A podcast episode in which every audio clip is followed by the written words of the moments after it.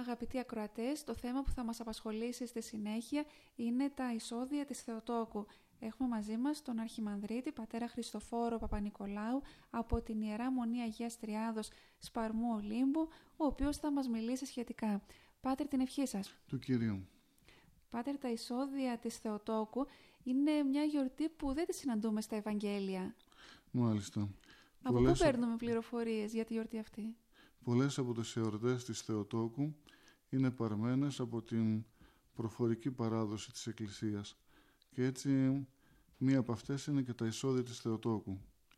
Οι γονείς της, επειδή όπως ξέρουμε ήταν άτεκνοι, ο Ιωακήμ και η Άννα, σαν πρότυπο είχαν στην προσευχή τους την Άννα εκείνη τη σύζυγο του Ελκανά που είχε ζητήσει ένα παιδί και άμα θα της έδινε ο Θεός και έλυνε τη στήρωσή της τότε εκείνη θα το αφιέρωνε στο Θεό. Αυτό το παράδειγμα της ε, Αγίας Άνης της Προφήτηδος το χρησιμοποίησαν και εκείνοι στην προσευχή τους και το έκαναν έτοιμο προς το Θεό και ζήτησαν ότι αν Θεέ μου μας δώσει ένα παιδάκι και λύσει τη στήρωση της Άνης όπως εκείνης της Προφήτηδος και εμείς το παιδάκι μας αυτό που θα γεννηθεί το πρώτο θα το αφιερώσουμε σε σένα. Πάτερ, θα θέλατε όμως πρώτα να μας πείτε τα σχετικά με τον προφήτη Σαμουήλ; Βεβαίως. Ο προφήτης ε, Σαμουήλ είναι ο γιος της ε, στήρας Άνης της Προφήτηδος και ζούσε η Αγία Άννα την εποχή που κριτής του Ισραήλ ήταν ο Ηλίμ. Η Άννα ήταν σύζυγος του ιερέα του Ελκανά και ήταν στήρα και επειδή δεν έκανε παιδιά ο ιερέας εκείνος παντρεύτηκε και δεύτερη γυναίκα τη Φενάνα με την οποία απόκτησε παιδιά και όταν κάθε χρόνο επισκεφθόταν την σκηνή του μαρτυρίου στη Σιλό τότε η Φενάνα έπαιρνε πολλές μερίδες για τον εαυτό της και για τα παιδιά της ενώ η Άννα έπαιρνε μόνο μία μερίδα για τον εαυτό της και αυτό τη στεναχωρούσε βλέποντας την αντίζηλό της να έχει πλούσιες τις ευλογίες από το Θεό και εκείνη ζητούσε ένα παιδάκι. Στην συγκεκριμένη περίπτωση, μετά από την εορτή, ενώ είχε φύγει όλος ο κόσμος, εκείνη καθόταν και προσευχόταν μόνη της. Και ενώ ανοιγόκλεινε το στόμα της, δεν ακουγόταν η φωνή της. Τότε ο αρχιερέας Ηλί, καθώς σημάζευε τις προσφορές των ανθρώπων, είδε τη γυναίκα αυτή και νόμισε ότι ήταν μεθυσμένη τη σκούντισε και λέει μεθυσμένη είσαι και λέει δεν είμαι μεθυσμένη αλλά έχω μεγάλο πόνο στην ψυχή μου. Τότε εκείνος φωτίστηκε από το Θεό μια που ήταν και ο αρχιερέας και της λέει ότι πήγαινε στο καλό κορίτσι μου και η προσευχή σου εισακούστηκε από το Θεό. Και πίστεψε η Αγία Άννα ότι πράγματι η προσευχή της εισακούστηκε. Και η προσευχή της ήταν αυτό ότι Θεέ μου αν μου δώσεις ένα παιδάκι εγώ όταν θα απογαλακτιστεί θα στο αφιερώσω εδώ να σε υπηρετεί στη σκηνή του μαρτυρίου. Και πράγματι έμεινε έγκυος και γέννησε το μέγα αυτό Σαμουήλ που έγινε αργότερα διάδοχος του Ηλί και κριτής του Ισραήλ. Και εκείνη κάθε χρόνο που επισκεφθόταν έφερνε καινούριο μανδύα και καινούρια καλτσάκια και μάλιστα η Αγία Γραφή αναφέρει και το χρώμα που ήταν κόκκινα γιατί το παιδί περπατούσε μέσα στα Άγια και στα Άγια εκεί στη σκηνή του μαρτυρίου και υπηρετούσε το Θεό και τον αρχιερέα.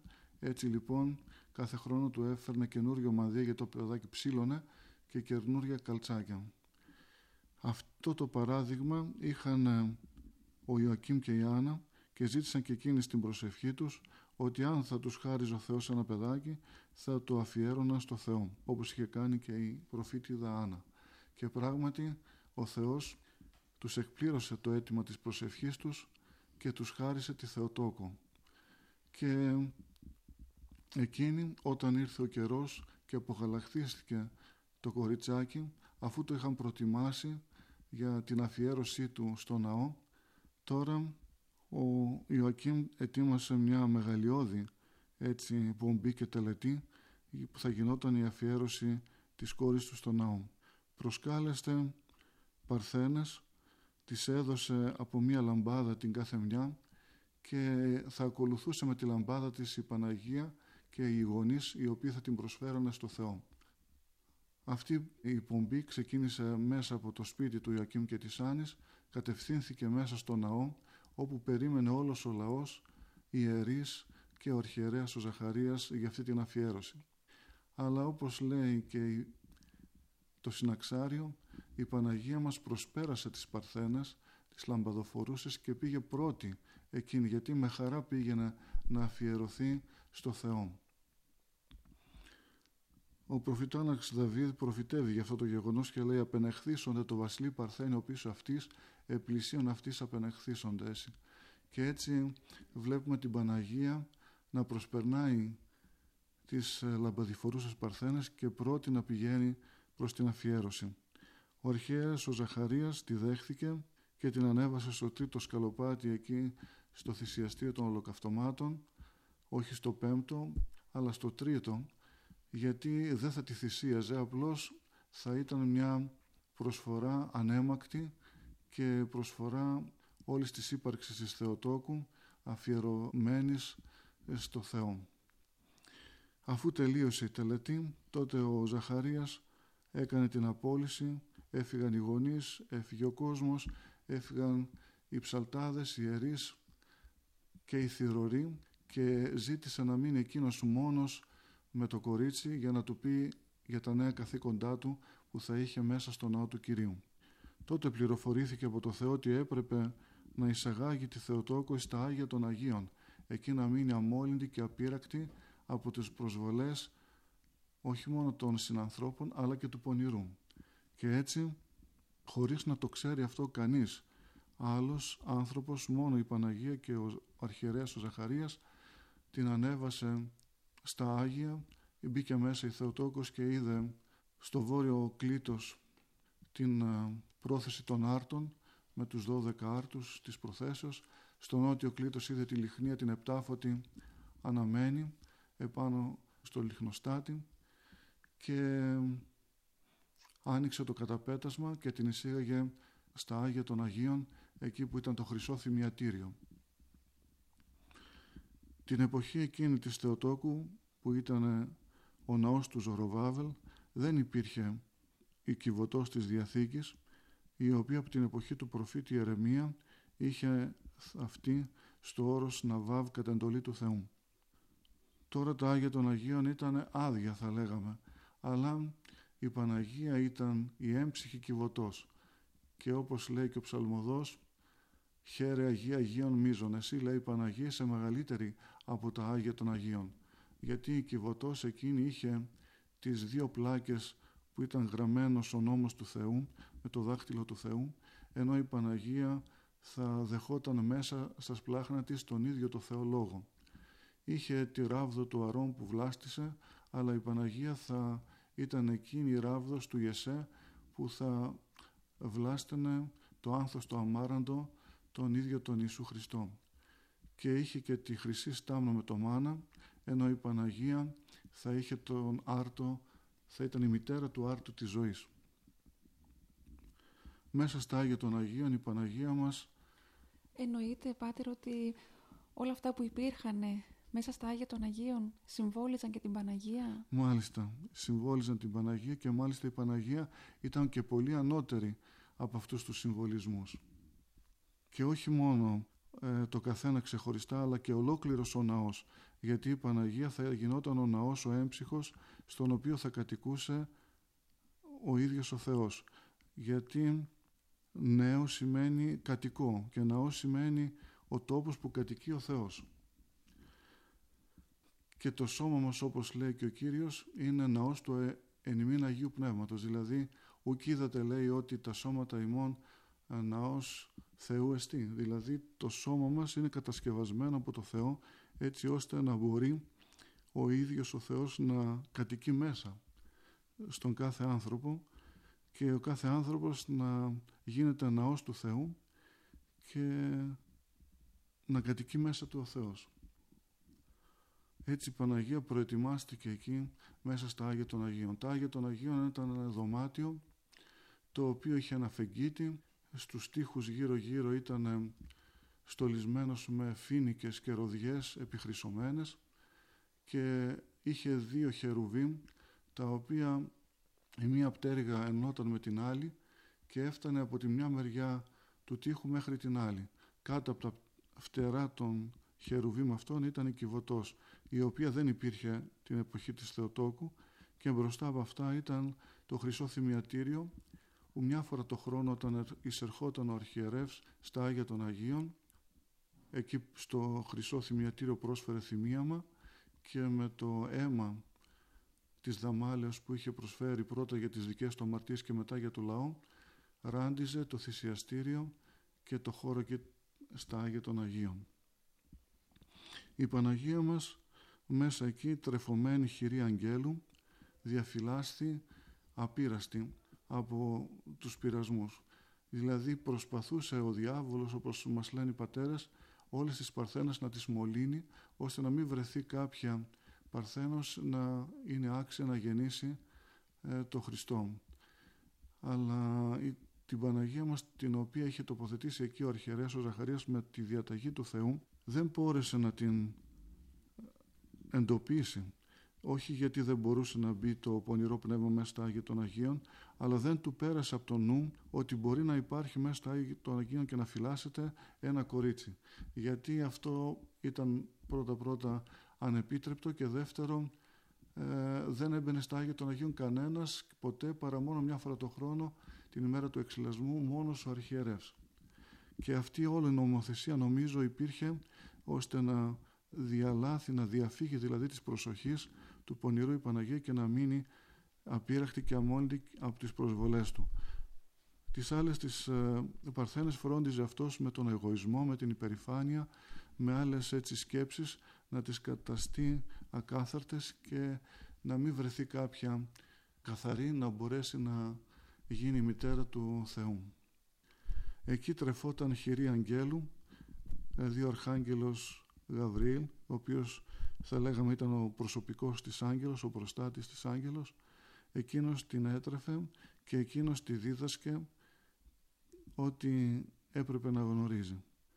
Καθημερινώς άκουγε βέβαια και τις α, ε, α, ε, αναγνώσεις των γραφών της Παλαιάς Διαθήκης και όλα αυτά τα τοποθετούσε μέσα στην καρδιά της και προετοιμαζόταν για να γίνει το κατοικητήριο του Θεού. Μάλιστα. Πάτερ, η Θεοτόκος αναφέρεται και ως ναός του Θεού. Ναι.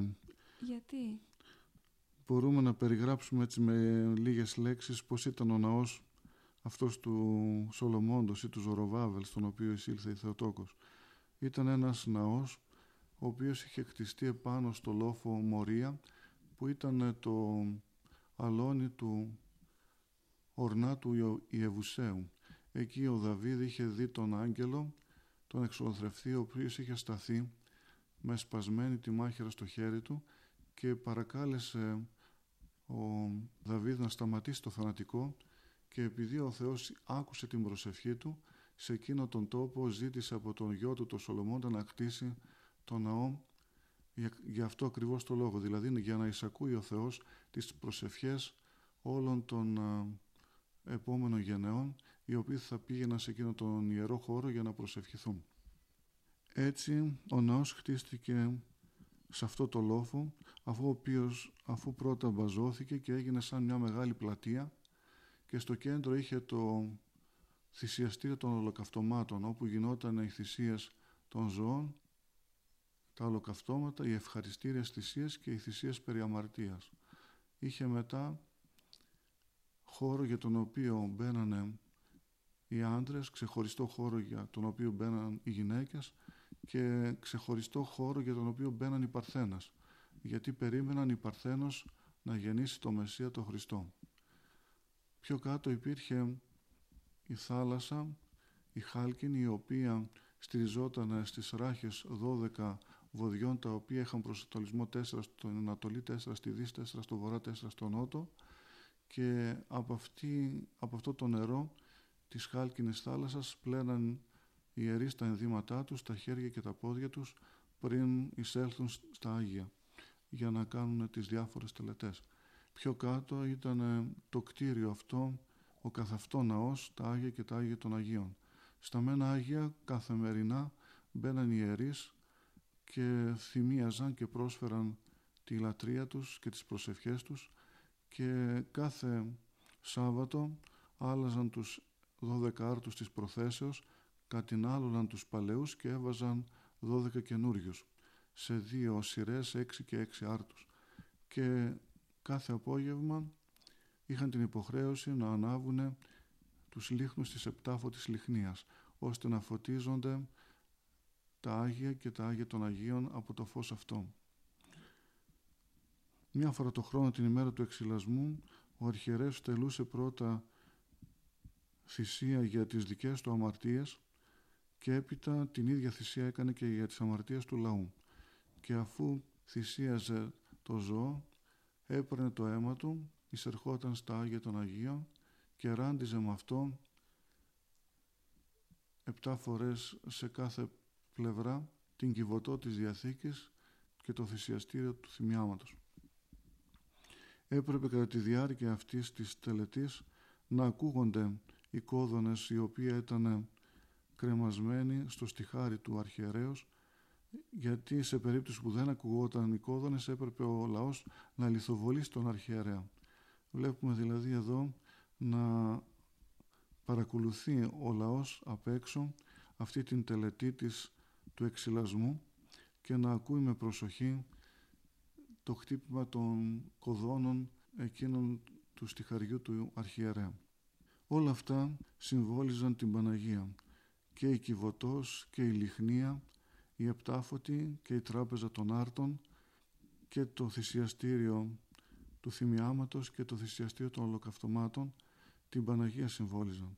Δηλαδή όπως εκεί κατοίκησε η δόξα του Θεού και ήταν στραμμένο εκεί το βλέμμα του και το αυτή του Θεού για να εισακούει τις προσευχές των πιστών έτσι και στην Παναγία θα ερχόταν ο ίδιος ο Θεός Λόγος να κατοικήσει μέσα της και να γίνει η ενσάρκωση, η ένωση των δύο φύσεων στην υπόσταση του Θεού Λόγου. Και μέχρι τότε στο ναό μπαίνανε μόνο οι ιερείς, ενώ τώρα καλούμαστε εμείς οι πιστοί, οι χριστιανοί, να γίνουμε και εμείς ναός του Αγίου Πνεύματος, να κατοικεί ο Θεός μέσα μας. Εμείς έχουμε υποχρέωση το ναό του σώματός μας να τον κρατούμε καθαρό, από κάθε δηλαδή μολυσμό σαρκός και πνεύματος, με την εξομολόγησή μας, με την ταπείνωσή μας, με εν γέννη την χριστιανική διαγωγή μας, καθαρίζοντας δηλαδή την καρδιά μας από τα ζυζάνια και από τις πέτρες και κάνοντάς την ε, γη καλή και αγαθή, ώστε ο Λόγος του Θεού να βλασταίνει και να καρποφορεί με υπομονή. Πάτερ, με την έννοια αυτή το σώμα μας αποκτάει μεγάλη αξία ως ναός του Θεού. Ε, ο άνθρωπος πράγματι έχει πλαστεί από τον ίδιο το Θεό με μεγάλη αξία, πλάστηκε κατ' εικόνα Θεού, ώστε να φτάσει στο καθομοίωση, να ομοιάσει δηλαδή τον ίδιο το Θεό. Ενώ σε άλλες θρησκείες ο άνθρωπος δεν έχει αξία. Παραδείγματος χάρη, άλλες θρησκείες λένε ότι είτε σκοτώσεις μία κότα είτε έναν άπιστο είναι το ίδιο πράγμα. Δηλαδή εξομοιώνεται ο άνθρωπος με τα ζώα. Όπως και ακόμα και με την θεωρία αυτή της εξελίξεως και τη θεωρία του Big Bang που θέλουν να πούν ότι ο άνθρωπος προήλθε με εξέλιξη από τα ζώα.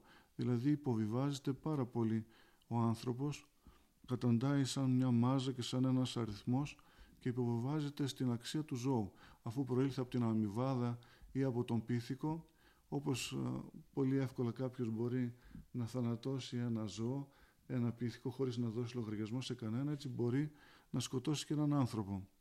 Ενώ σε εμάς αντιθέτως ο άνθρωπος έχει μεγάλη αξία.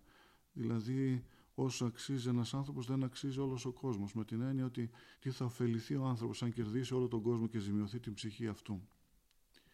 Και όποιος χύσει αίμα ανθρώπινο λέει ο Θεός εγώ θα του ζητήσω από τα χέρια του το αίμα γιατί έπλασε τον άνθρωπο κατ' εικόνα Θεού.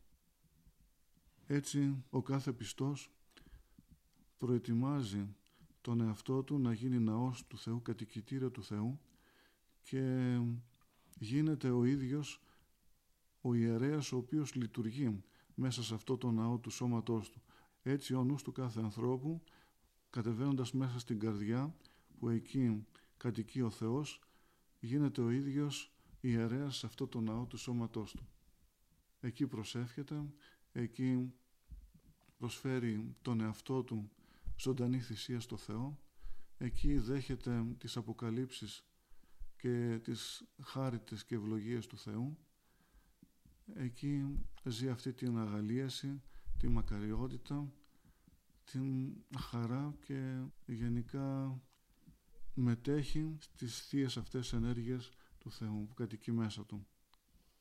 Και κλείνοντας, Πάτερ, ε, θέλετε να μας πείτε ποιο μήνυμα μας στέλνει η εορτή των εισοδείων της Θεοτόκου; Ναι. Πόσο μεγάλη αξία έχει ο άνθρωπος φαίνεται και από αυτό. Δηλαδή ότι πρώτα στο ναό κατοικούσε μόνο ο Θεός και όλοι οι άνθρωποι ήταν απ' έξω από το ναό και λάτρευαν το Θεό. Ενώ τώρα βλέπουμε ότι εμείς οι πιστοί οι χριστιανοί μπαίνουμε μέσα στο ναό. Αυτό φαίνεται πολύ καθαρά στους ιδωλατρικούς ναούς οι οποίοι οι ειδωλάτρες λάτρευαν τους Θεό, το Θεό απ' έξω γιατί μέσα στο ναό κατοικούσε θεότητα και όλος όλος ήταν απ' έξω. Ο ιερέας έμπαινε μόνο μέσα, έκανε τη θυσία και έβγαινε και αυτός απ' έξω. Γιατί στο ναό κατοικούσε ο Θεός. Ενώ εμάς βλέπουμε ότι ο Θεός μας εξυψώνει τόσο πολύ, ώστε μας βάζει μέσα στο ναό για να γίνουμε κι εμείς σαν αυτόν. Όπως είναι εκείνος Θεός, να γίνουμε κι εμείς θεοί κατά χάρη. Αυτό είναι μεγάλη τιμή και μεγάλη δόξα που δίνει ο Θεός σε εμάς τους ανθρώπους. Μας εισάγει μέσα στο ναό σαν να είμαστε και εμείς εκεί δίπλα, εκεί κοντά Του, στα δεξιά Του, να έχουμε και εμείς αυτή τη μεγάλη τιμή και δόξα. Μακάρι και εμείς να φαινόμαστε αντάξια αυτής της τιμής, να εκτιμούμε και να καταλαβαίνουμε, να συνειδητοποιούμε το δώρο αυτό του Θεού. Αμήν. Πάτερ, ευχαριστούμε πολύ. Την ευχή σας. Παρακαλώ, του Κυρίου. Αγαπητοί ακροατές, για τα εισόδια της Θεοτόκου μας μίλησε ο Αρχιμανδρίτης Πατήρ Χριστοφόρος Παπα-Νικολάου από την Ιερά Μονή Αγίας Τριάδος, Σπαρμού Λίμπου.